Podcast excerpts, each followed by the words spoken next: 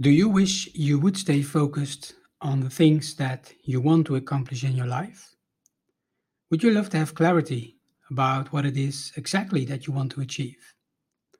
Hi, my name is Juan Felix, and you are listening to the School of Inspiration podcast, episode 4. And today we're talking about focus and clarity of the goals in your life.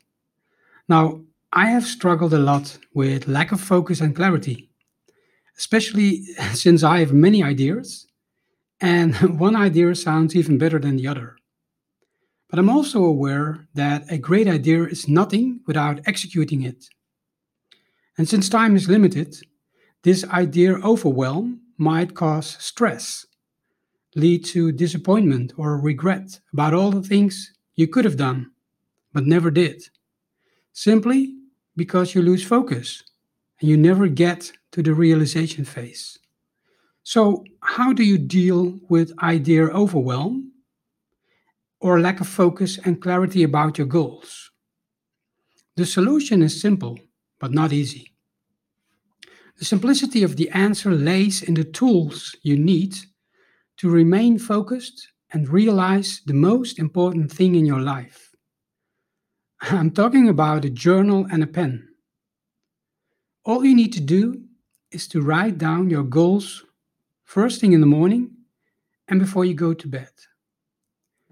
Credits for this tip, by the way, go to Grant Cardone, who is a t- top sales professional. Now, it sounds simple, I know, but it's super powerful to write your goals down.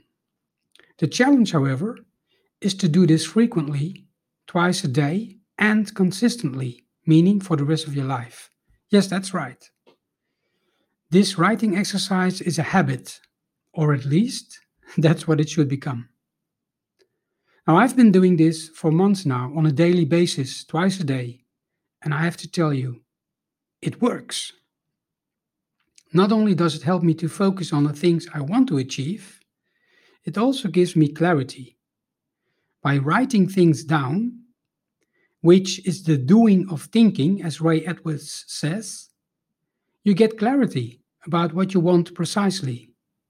And it keeps you on track and helps you decide what to do next. So, buy a little journal or a notebook and start writing down your goals today. Do it twice in the morning and before you go to bed.